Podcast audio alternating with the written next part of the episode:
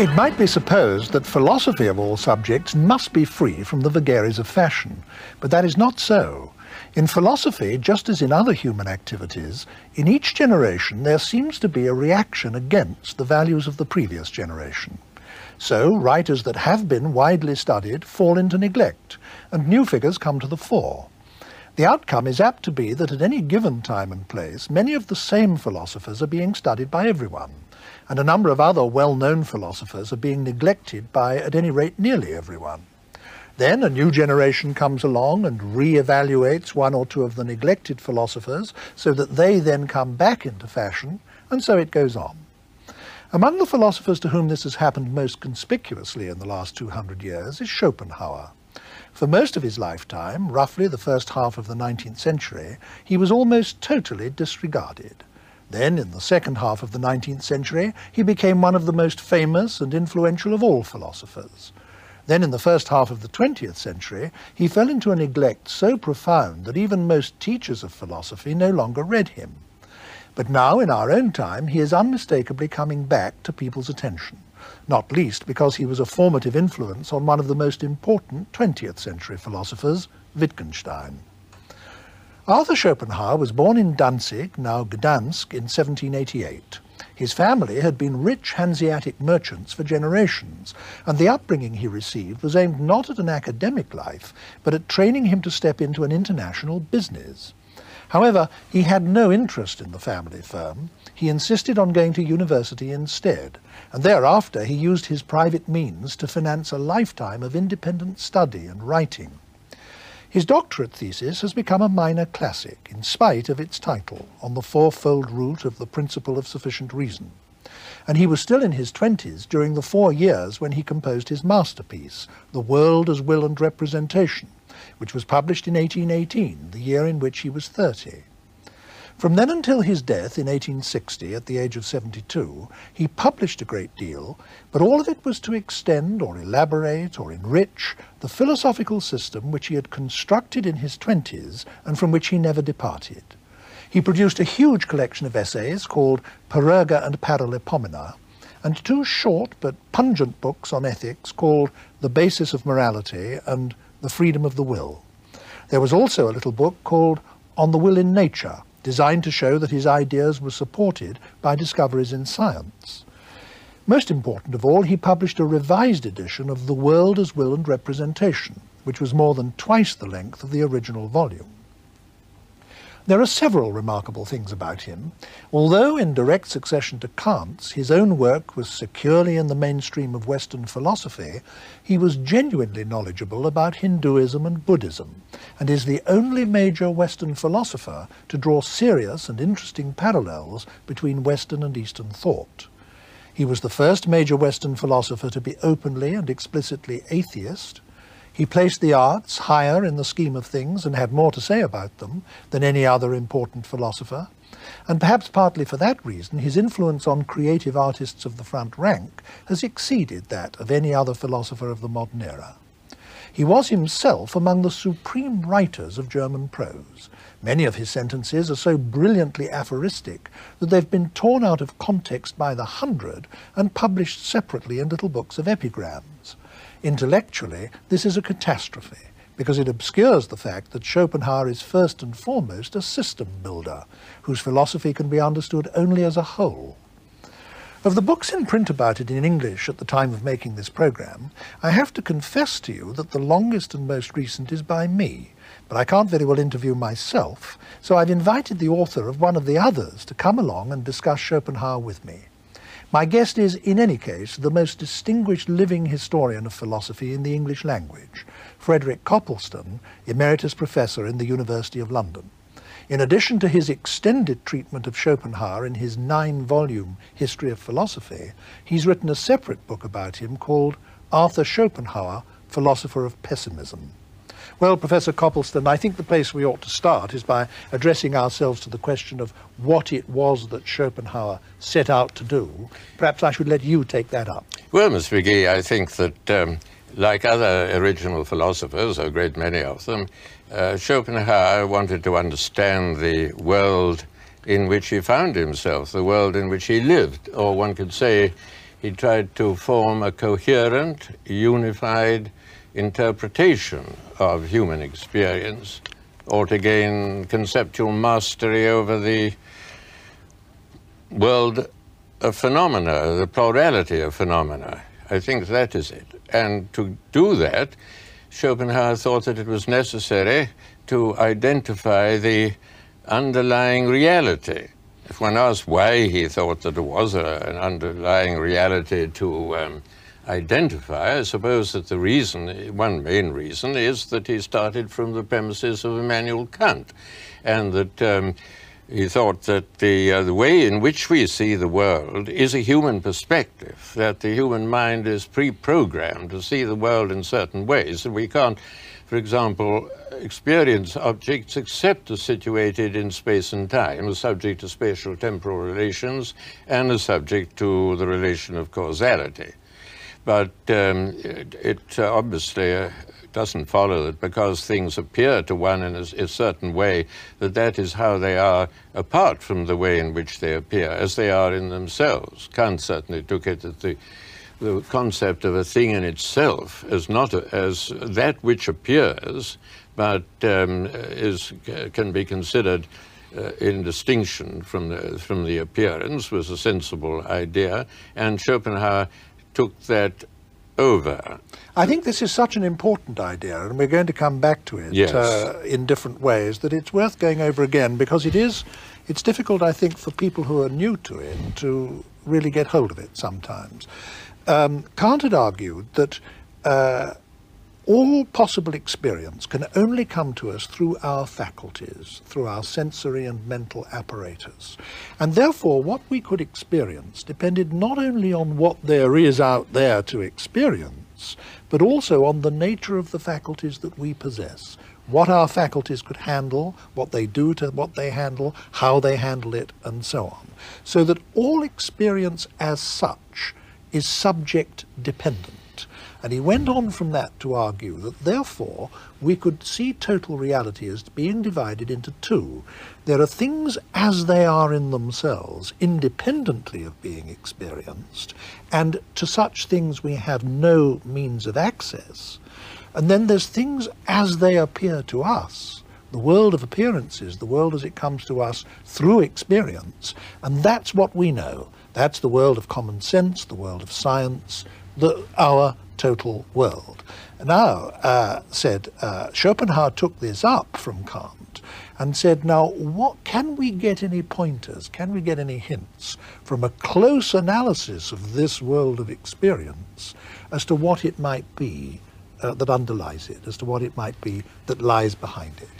That at least is part of the thought, isn't it? Yes, it is. Uh, I think it's important to remember that for Schopenhauer there can be only one underlying reality. Uh, Kant himself uh, took it as a matter of common sense, I think, that if there's a, the table as it appears, then there must be the table as it is in itself, and if the carpet as it appears, then there's the carpet in itself, that there are a multitude of things in themselves. But of course, if um, we think away spatial and temporal relations and the causal relation, there's no means of uh, distinguishing one thing from another. So that if the underlying reality transcends space and time and causality and is quite other than the world of phenomena, then um, only number one, the plurality or multiplicity belongs to the world of phenomena, but the underlying reality must be uh, one. These ideas that we're dealing with are really so difficult that I think that is worth going over again as well. I think it'll help a lot of people. That uh, uh, Schopenhauer argued that for one thing to be different from another thing, for, for, for anything to be different from anything else at all, this idea of differentiation only made sense with reference either to time or to space or to both. If two things are identical in time and identical in space, then they're identical, period. They're the same thing. So the notion of there being different things in the plural could only apply to this world of our experience, this world of space and time, outside that world, it could make no sense whatever to talk of anything being different from anything else. And therefore, I'd just like to, to, to complete this thought. Therefore, whatever there is outside this world of our experience must be one and undifferentiated. And in taking that step from Kant, he thought Kant had been wrong in talking about things in the plural, in themselves, things as they are in themselves, that it must be one undifferentiated something that lies behind this world. Now, in saying that, he took an enormous stride towards one of the central beliefs of Hinduism and Buddhism. Those religions also believe that behind this highly differentiated, plural, variegated world of phenomena, there is one single undifferentiated something that manifests itself as this world. And one striking thing is that Schopenhauer didn't get the belief from Buddhism or Hinduism. He got it by arguing from premises that he derived from his predecessor Western philosophers, and then discovered that he'd reached a conclusion which was similar to that of the Buddhists and the Hindus. Yes. Uh, well, I'd like to go back a moment to the um, to your, your, what you've been just saying about the uh, uh, only one underlying reality.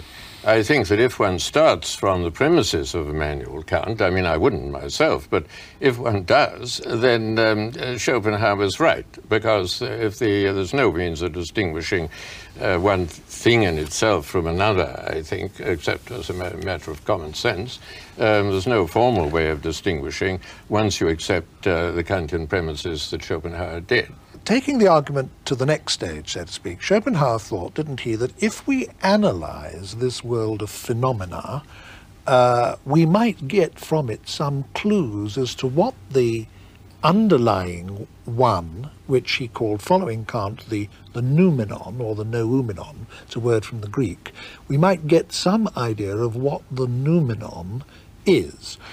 And I think his great starting point was this, that Kant had argued that all our knowledge of material objects must come to us and can come to us only through our senses and there be, as it were, put together by our minds.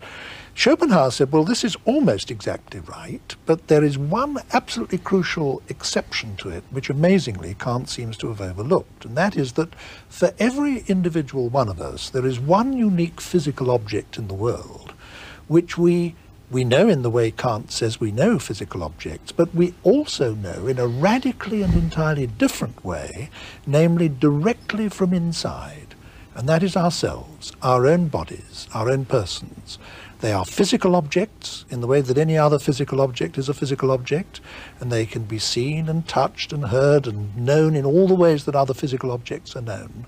But each one of us, in addition to that, has immediate non-sensory knowledge of this one physical object from inside, directly. And Schopenhauer thought that this knowledge of a physical object from inside might provide us with the key to the inner nature of things. That's what he thought. Personally, I think that if one starts with Kant's premises, then one must accept Kant's agnosticism. I don't see there's any way of getting out of it. But uh, certainly you're quite right, of course, that that is what Schopenhauer thought, that, uh, that there was an access through the, uh, through the body. The only difficulty is, it seems to me, that our idea of, uh, even our idea of an ultimate reality is um, belongs on those premises to the world of phenomena. And there's no way outside the circle, and beyond there simply lies um, silence, as Wittgenstein was to say in the Tractatus. And um, However, it's but quite perfectly true that Schopenhauer thought there was a hint given through our experience yeah. of our bodies, yes. I would want to defend Schopenhauer up to this point in the argument because he makes the point that the knowledge that we have of ourselves directly from inside is not knowledge of Kant's thing in itself. And there are two or three very important reasons why it's not. One is that the knowledge we have from ourselves from inside is still only a kind of superficial knowledge. Uh, decades in advance of Freud, he argued very specifically and at length that most of our own inner life and motivation and so on is unknown to us. That our actions and our speech and our decisions are for the most part unconsciously motivated, so that in a very important sense we don't even know our full inner selves. Another reason why he thought it wasn't knowledge of Kant's thing in itself is that it exists in the dimension of time, though it doesn't exist in the dimension of space, and time can be a characteristic only of this, this world of ours. And there was a third reason which I think is worth mentioning, and it's this. Uh, Schopenhauer argued that all knowledge must be of a dual form, subject and object, knower and known, observer and observed, that for there to be any knowledge at all of anything, you must have something that's grasped and something that's grasping it. And this differentiation can, for reasons that we were giving only a few minutes ago in a different context, differentiation can only exist within this phenomenal world, this world of experience. And therefore, it's only in this world that there can be knowledge or can be consciousness. Yes, that uh, Schopenhauer anticipated uh, Freud in, in remarkable ways is perfectly true and uh, helps to show the importance and, uh, of, um, of Schopenhauer in the history of thought, I think. But of course, it's, it's also true, I think, that all our ideas of the infraconscious, the idea that there is an infraconscious, that all belongs to the phenomenal world. And um, there we are. I mean, Kant's premises, Kant's conclusion.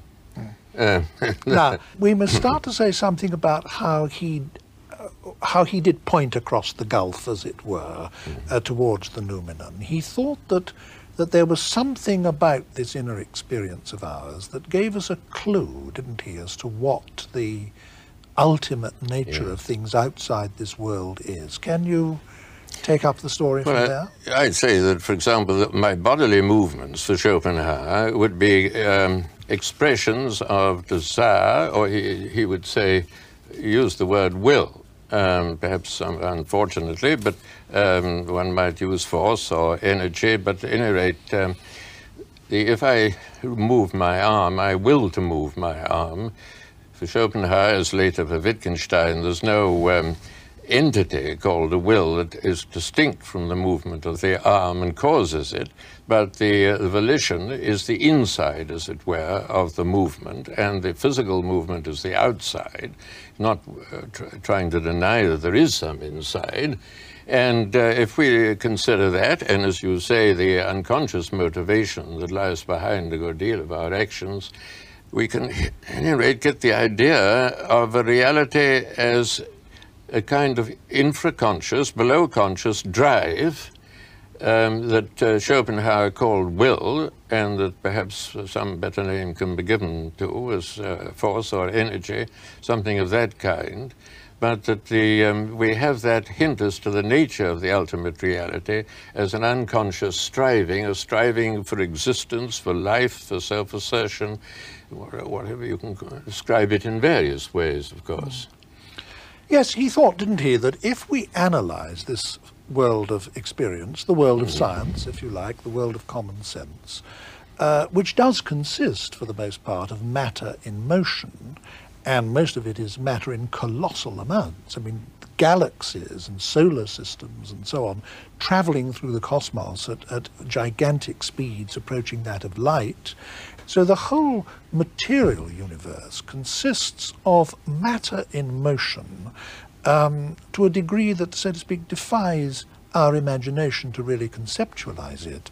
And he argued, I mean, he, there were steps in the argument that we haven't time to go through, but he argued, following on from Kant, that what is ultimate in all this must be energy. He argued that matter is, as it were, instantiated energy, that a physical object is a space filled with force, that ultimately all matter must be transmutable into energy. And it's very striking, I think, that that particular doctrine of his has been entirely borne out by 20th century science. When the physicists in our century arrived at this conclusion, they thought they were propounding something revolutionary and incredible, but in fact Kant and Schopenhauer arrived at this conclusion over hundred years before them by pure rational reasoning of it out from ordinary experience. Yes, when one's talking about theoretical physics, one has to remember that so many uh, physicists are sometimes very um, loath to say that uh, the terms such as energy and so on denote any reality, aren't they? That they're, they're, of use within the framework of, of, uh, of theoretical uh, physics, but that it can't be taken that there's some kind of metaphysical reality called energy or so on. But I, I, I, can quite see the point of substituting energy for Schopenhauer's will in describing. Well, you're attributing to me a step I don't quite take. I mean, the the, the, well, I'm glad. Yes. um, I mean, what I wanted to say was this: mm. Schopenhauer argues that what is ultimate in this world of phenomena, in this world mm. of experience, is energy. Yes. And at the scientific level, in speaking from the standpoint of our own day, he can be said to have been remarkably prevoyant about that, to have been correct. Now, he says that what the, the metaphysical, the underlying noumenon, is whatever manifests itself as this energy. And throughout the cosmos, I mean, in the, in the stars and the solar system, in animals, in trees, in falling stones, in ourselves, in everything. Uh, it's the unconscious energy that forms us in the womb that makes our organs work while we sleep and so on. And I understand him as saying that the nearest we come to getting any glimmering of what that is in experience is the experience we have inside ourselves of the energy, the go, the force, the will to exist, the will to survive, that somehow ultimate and irreducible push or drive, which is underlying to everything else. Yes, but then of course Schopenhauer wasn't indifferent to the uh, uh, to the underlying reality, was he? I mean, he adopted quite uh, definite attitudes and negative attitudes uh, towards it, disvaluing it, and um, uh, energy is such a, a, neutral word that it. Um, I mean, it's hard to say whether one approves of energy or disapproves of energy, likes energy or doesn't like energy. It's very difficult to say, whereas Schopenhauer, as we're both very well aware, I mean, had a very definite attitude towards the ultimate reality and its manifestations. And, uh, but I think it would have been better if he'd used the word energy, because he decided to give the term, the name will, to mm this metaphysical reality. And I think that's misled people ever since because we can't help associating the idea of a personality with a will mm. or the idea of an aim with a will. Mm. When Schopenhauer himself reiterates at different points in his writings that he doesn't mean that, that in his sense of the word will, everything has a will. A dead star or a stone mm. has as much will as you or I, that it is simply uh, the metaphysical substratum, as it were, in everything, that it's not personal, not alive, not organic, not uh, has no aim, and so on. I think it's misled people. An, an impersonal word like energy would have been very much better, in my opinion. Well, I think you're quite right on, on that particular point. Uh, my, uh, my own point that I was hinting at was that as um, Schopenhauer looked on the ultimate reality as perfectly revolting and was willing to speak of it on occasion, even in moral terms, as wicked, um, I mean, one wouldn't naturally uh, be led to think of energy as, as revolting or as not revolting, at least I wouldn't, uh, um, and certainly not as wicked. and uh, so uh, that's what I meant, that yeah. he has this definite um, attitude towards the ultimate reality and towards its manifestation, of course, this world, empirical world. Well, now perhaps we can, as it were, change our tack a little and confront that head on. Up to this point in our discussion, we've been sketching what Schopenhauer's picture yes. of reality was, what he thought the overall picture was. Uh, now let's talk about his attitude towards it he thought that the world was an appalling place, a terrible place. He thought it was full of injustice, disease, repression, that it, the hospitals and prisons of the world were full of people going through the most appalling sufferings and tortures, that nature was red in tooth and claw, that in every hour of every day, thousands upon thousands of animals are tearing each other to pieces alive and devouring each other alive, and that the whole thing is a sort of appalling nightmare. It's an mm-hmm. incredible vision, and it's expressed in prose of such dramatic power that no one who's ever read it is likely to forget it. But that was his view, wasn't it, of the way things are, and mm-hmm. therefore that the underlying metaphysical reality must be such as to express itself in these terms, and mm-hmm. must therefore be something terrible, mm-hmm. something nightmarish. That's why he is renowned quite rightly for being a pessimist Yes. the pessimist above all philosophers, a bleak, black view of reality. Of course, he didn't leave it there, did he? Um, I mean, he had some suggested some ways out. The temporary way through aesthetic contemplation, through art, through the creation of art, and through the appreciation of art, which stills desire and um, selfishness and um, longing and hostility and conflict uh, for the time being, at any rate. Just as one can go into a, an art gallery and uh, and look at the pictures and without um, desiring anything, but then of course one comes out and runs into a cafe or a pub and. Um, desire, need and desire reassert themselves. But it's a temporary way out. Uh, I, I think it was a mistake for Schopenhauer to bring in the um, uh, that point, the Platonic ideas, is intermediate between the ultimate reality and the work of art, uh, because I don't see this much place it in, in his system. But uh, he's quite right in, in making a distinction between uh, the aesthetic attitude towards things and um, the attitude of um, uh, trying to appropriate them and, and use them for one's own advantage. It's quite true there. There is a temporary way out. Yes, you're making the point that he thought that the aesthetic attitude was disinterested. That, Yes. That normally, if I see a plate of food, I think in terms of eating it, this is something Mm. for my own sustenance or to satisfy my lusts or desires or greed or just simply hunger or whatever it might be. Whereas if I see a Dutch painting of a plate of food, I don't see it in that light at all. Mm-hmm. No. I see it as uh, entirely sort of impersonal, disinterested way, and then I'm conscious of its presence or absence of aesthetic qualities, Yes. its beauty or lack of beauty, it may be. But but it's a quite different way of looking at things. yes. One, one point that I think is worth drawing attention to in Schopenhauer's aesthetic is that he did think that the arts provided us with a special way of knowing things, and by that very token, he did not regard them as a means of expression. If I produced a work of art, my what I'm doing primarily, according to Schopenhauer, isn't expressing my emotions or giving expression to my feelings. It's expressing insight or knowledge into something about the way things are. I think one can give meaning to that, as in the um, the idea that was going around when I was uh, undergraduate in the twenties. I mean, were um, propagated largely by Clive Bell, significant form. One might put that instead of the Platonic ideas, something like that. I think it's as to the idea of truth in art. I think it's a very uh, interesting subject and a difficult subject, and I've never really made up my mind. Um, about it as to uh, the truth in art. Um, I think one must have, uh, though it's rather off the point, um, an, an, an analogical view of, uh, of truth, in which uh, truth, according to the context, can be understood in different ways. As correspondence in one context, but not, I think, uh, in uh, in art. It wouldn't take. It would be another kind of truth, and that has to be examined. I think it's a perfectly respectable line of thought, certainly, uh, and, w- and one well worth pursuing.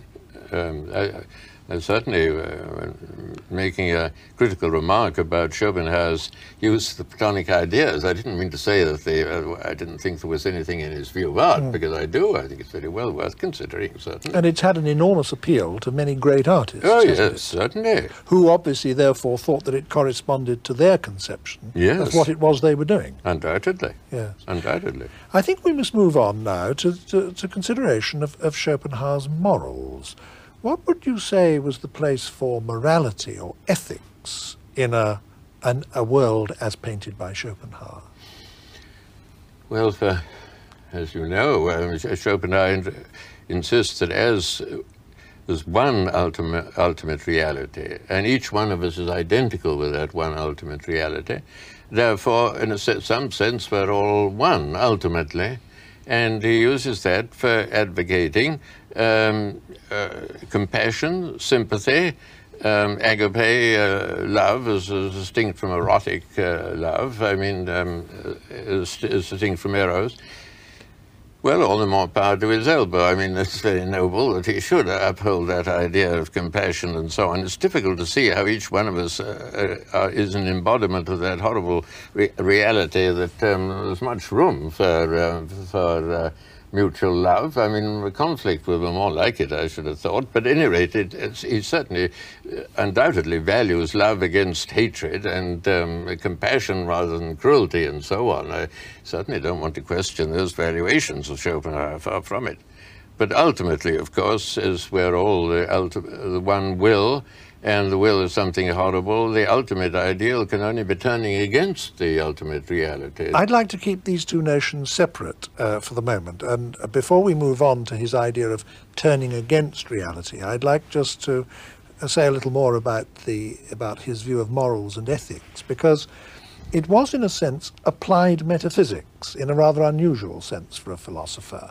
He had, as you say, this metaphysical view that we were all ultimately one, uh, and again that is in common with some religions, and therefore that, that in doing you an injury, I am in some significant ultimate sense injuring myself. Mm-hmm.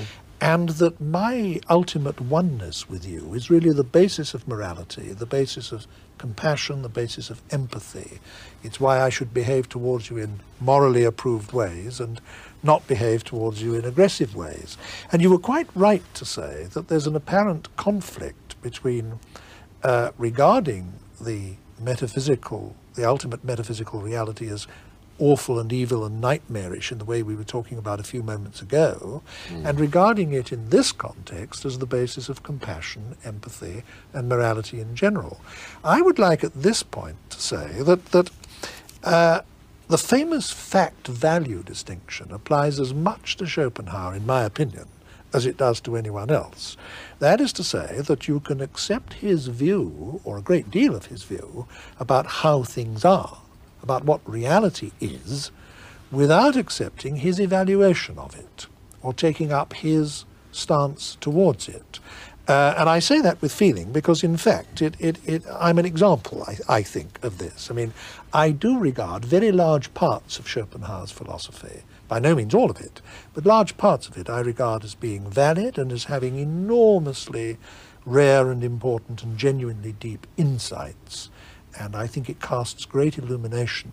But I'm not a a pessimist in Schopenhauer's sense at all. In other words, I accept his picture of the way things are to an important degree, but I don't at all take up his view of it all as being a nightmare or, uh, you know, whatever it may be. So I would go along with the with the ethics of Schopenhauer. In fact, I think his ethics is very well founded. Um, and wouldn't want to, as it were, keep that part of his philosophy with which it's in conflict as you know, a good many philosophers now question the fact value distinction. I wouldn't wish to, I think it uh, has a in, indispensable use myself because we must distinguish, for example, between the way in which people behave and the way in which they ought or not to behave. The two propositions uh, are, uh, are different types. That's perfectly obvious. On the other hand, I don't think myself that one can have any interpretation of the world that doesn't contain value judgments. Value judgments of importance, of significance, and so on. And any more than you can have a history that goes beyond mere um, chronology and uh, that is really tells a significant, coherent story. You can have you can't have a history without uh, without value judgments. I don't believe in value-free history or value-free uh, metaphysics. So I, I, would be, um, although I'm willing to accept some distinction, um, I'd be very careful about um, applying it uh, myself and simply saying, well, we can have this uh, interpretation of the world on the one hand, which is value free, and then the set of uh, valuations on the other, because I don't think things work out in quite that way, you know. No, I don't think they work out in quite that way either. Um, uh, I was merely making the point that you could share, you could have a lot of Chopin, mm. and I was always careful not to say all, but only a lot of Schopenhauer's view of the way things are, without sharing his value judgments. I would have other value Yes. judgments, and I would entirely agree with you that you can't have a view with no value judgments. I think that's I think that's absolutely correct.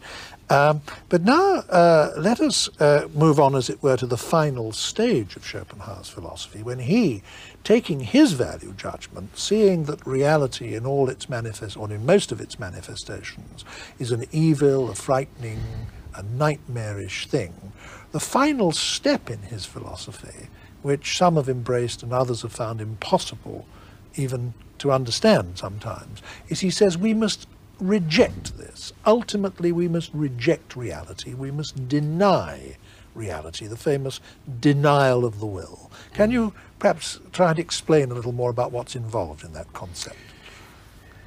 Well, I'd say that um, if you turn, well, of course, he, uh, he um, entirely approved of the uh, asceticism, self mortification, and so on that one can find in, uh, in several of the world religions, advocated at any rate and practiced in the past. And um, that um, he th- thought that that was uh, constituted a stage on the way towards a kind of final rejection of the will. I don't quite know what form that would take, but it would take the form, I suppose, the form of an entry into a Buddhist nirvana interpreted as nothingness. Well, Schopenhauer would say that may possibly have qualities of, of which we know nothing and can know nothing, but as far as we're concerned, to turn against the, the, the, the ultimate reality as we form a conception of it is to turn to um, nothingness, to non existence.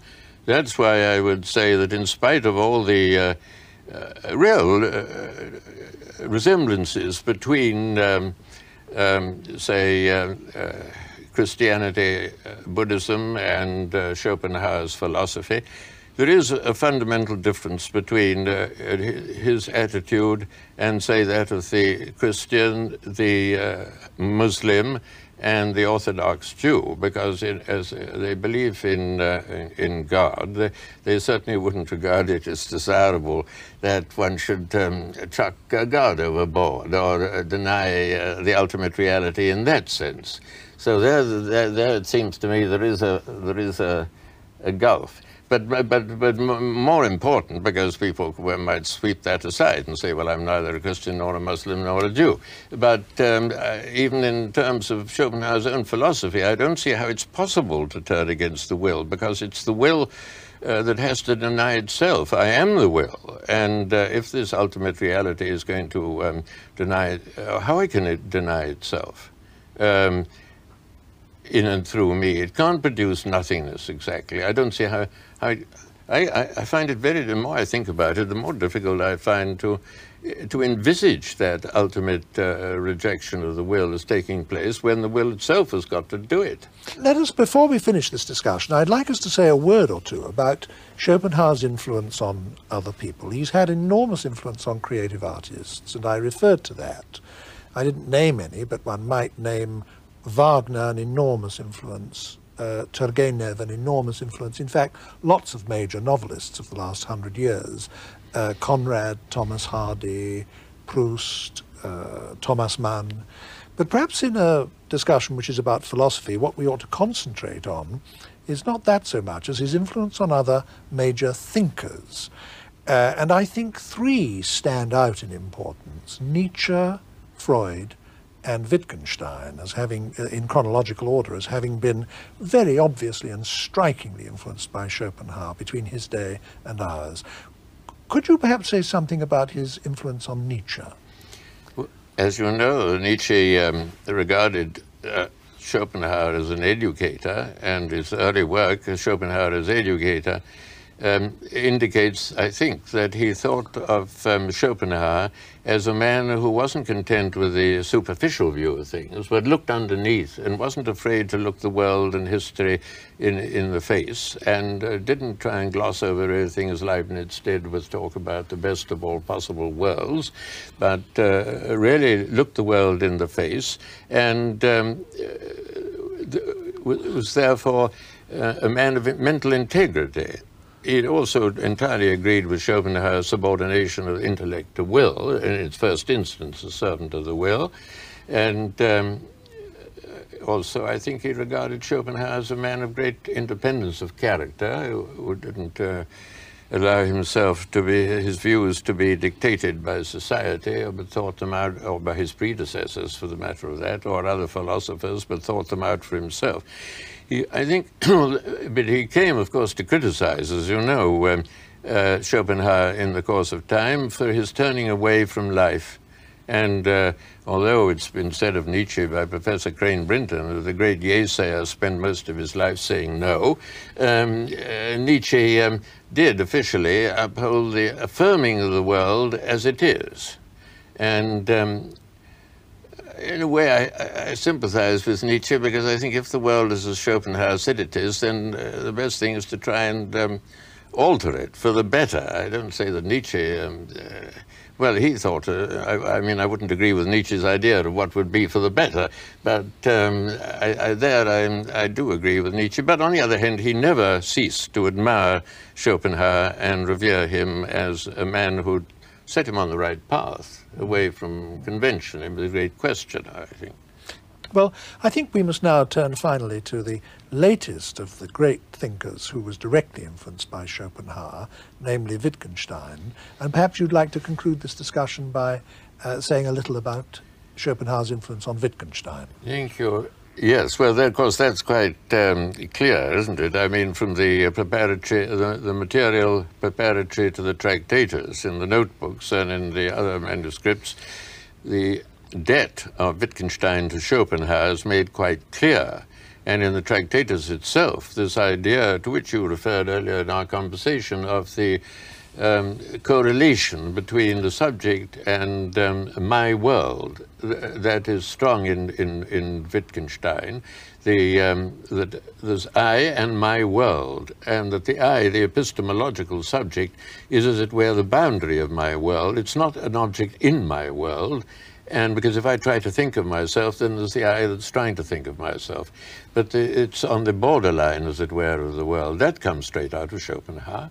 Then the famous saying in the Tractatus that if all the problems of science were answered, the problems of life wouldn't have been touched. That also really comes from Schopenhauer, I think. And it's also uh, noteworthy that in the Tractatus, Wittgenstein makes a distinction between the will as the bearer of ethics, of which he says nothing can really be said. That's the metaphenomenal will. And the will as um, a phenomenon, which is really the, uh, uh, forms part of the subject matter of psychology rather than of philosophy for, uh, for the author of the Tractatus. And um, therefore, there is that distinction between the metaph metaphysical will, I think, the metaphenomenal will and the phenomenal will, which also can be um, uh, traced, I think, to, to uh, Schopenhauer. The, I should say that Wittgenstein, uh, in the course of time, became less and less Schopenhauerian. Um, in the sense that he became less and less addicted to um, forming a system, whereas, as you said much earlier, Schopenhauer was certainly a system builder. Uh, there is a kind of embryo system in the Tractatus, but there's very little, as we all know, in the later writings of Wittgenstein. And, um, but still, he undoubtedly was strongly influenced by Schopenhauer. In fact, he's uh, about the only uh, major philosopher of the past, uh, it was in no sense contemporary, that um, Wittgenstein had really um, read and studied and digested at all, I think. Um, so um, uh, the, uh, the, it shows that the influence of Schopenhauer uh, by no means ended with the 19th century, but as you said earlier, it slipped on into the 20th century and is embodied in one of the most famous philosophers of our century and time. Thank you very much, Professor Copleston.